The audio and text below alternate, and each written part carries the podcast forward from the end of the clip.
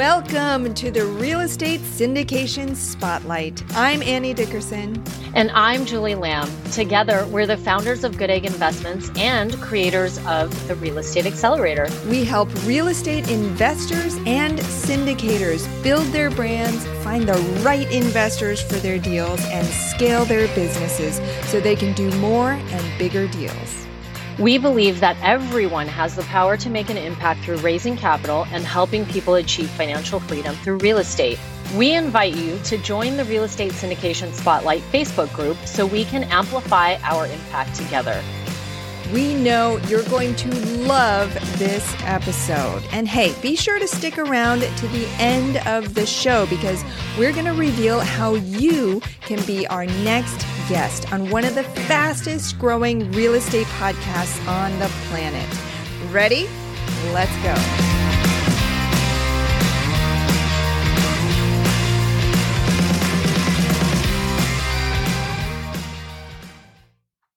Hello and welcome to the inaugural episode of Real Estate Syndication Spotlight, where we are going to learn everything there is to learn about real estate syndication. And this is all presented by Good Egg Investments. And so to kick off this episode, I'm really excited. We have the CEO and COO of Good Egg Investments joining us. And our COO, Annie, thank you so much for the opportunity to be a part of this show. And I'd love to learn a little bit more and introduce you to our amazing audience tuning in.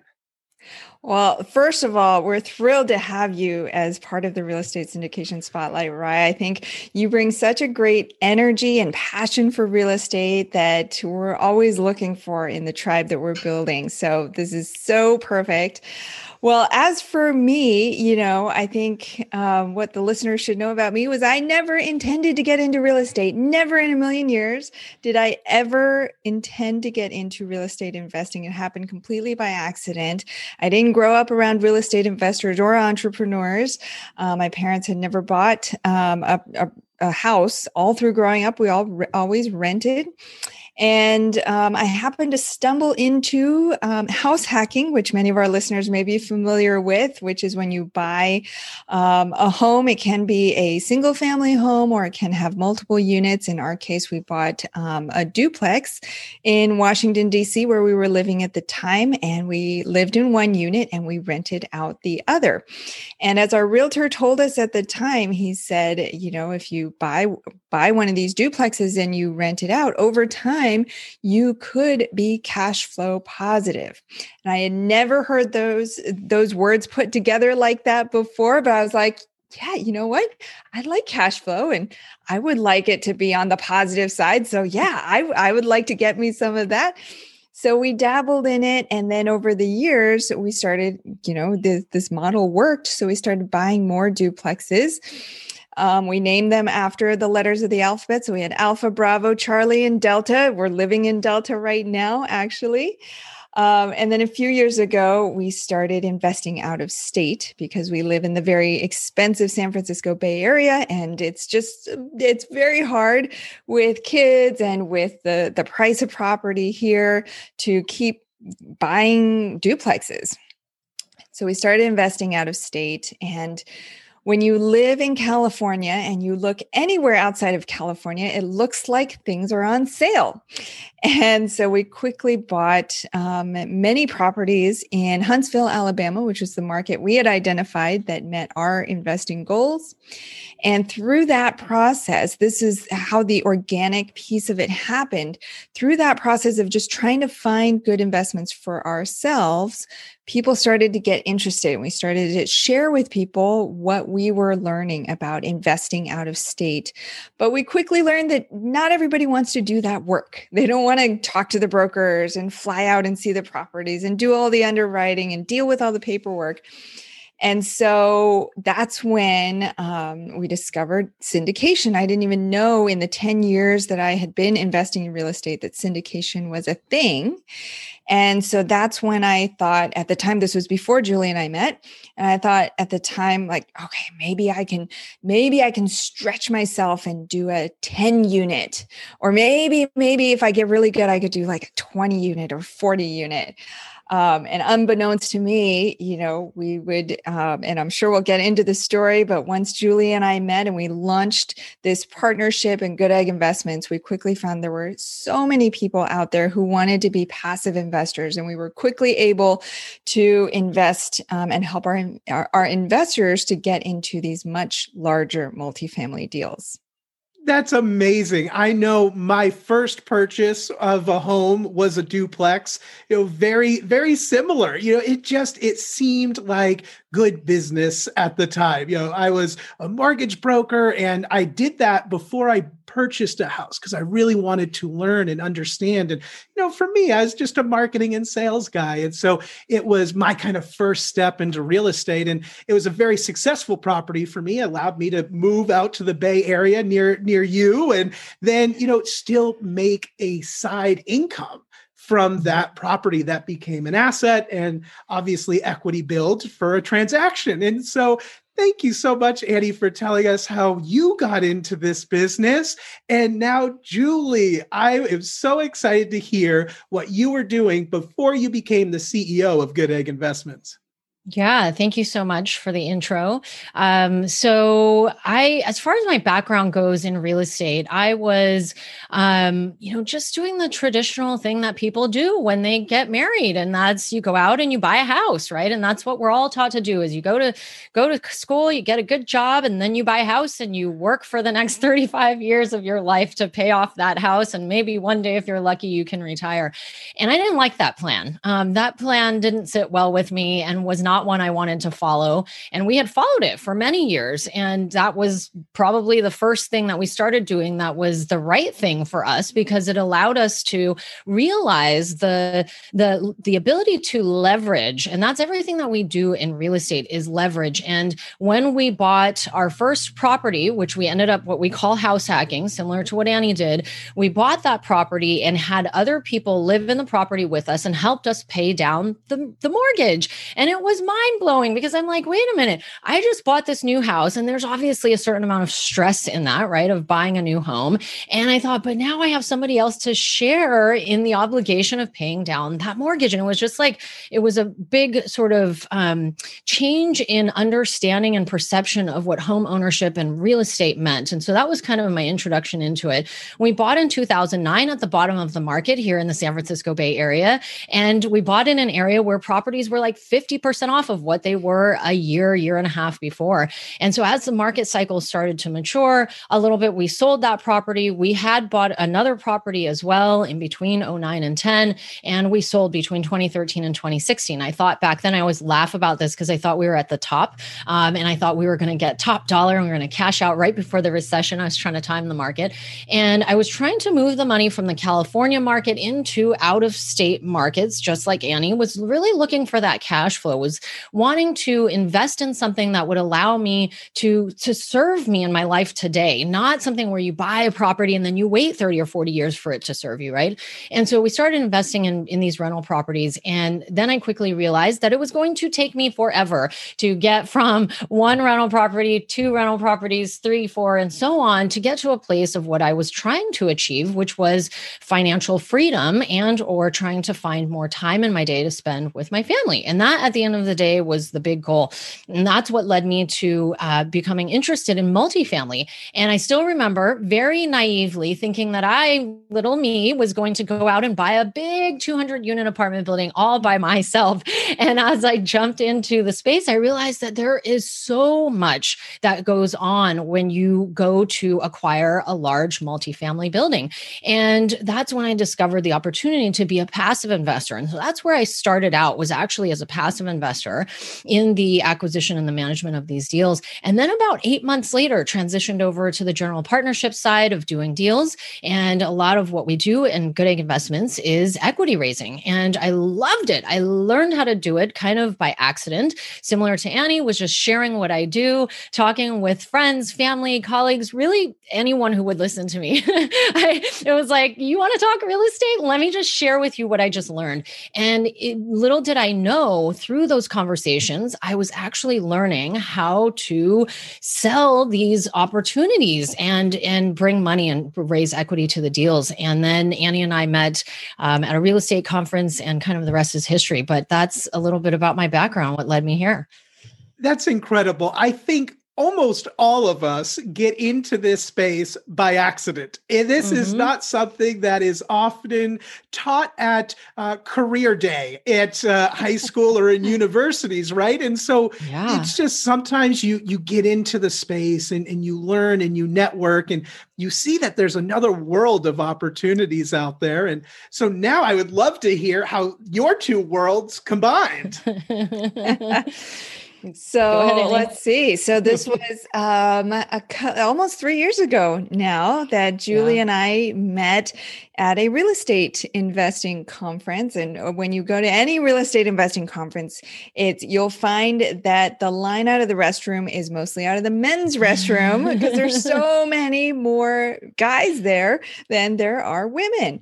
And so Julie and I um, met very early on in that conference, um, and being one of the few women and Asian women there, um, we really hit it off right off the bat, and we started talking talking about um, our respective businesses. I had just quit my job literally the week right before I burned all the boats, decided I was going to go into this real estate syndication thing had just quit my job the week before the conference and julie had been she had her business lamb capital group at the time and she had been doing that for a few months prior to that and she was starting to see some success but she was still working her full-time job as well. So imagine three kids full-time job and raising capital on the side.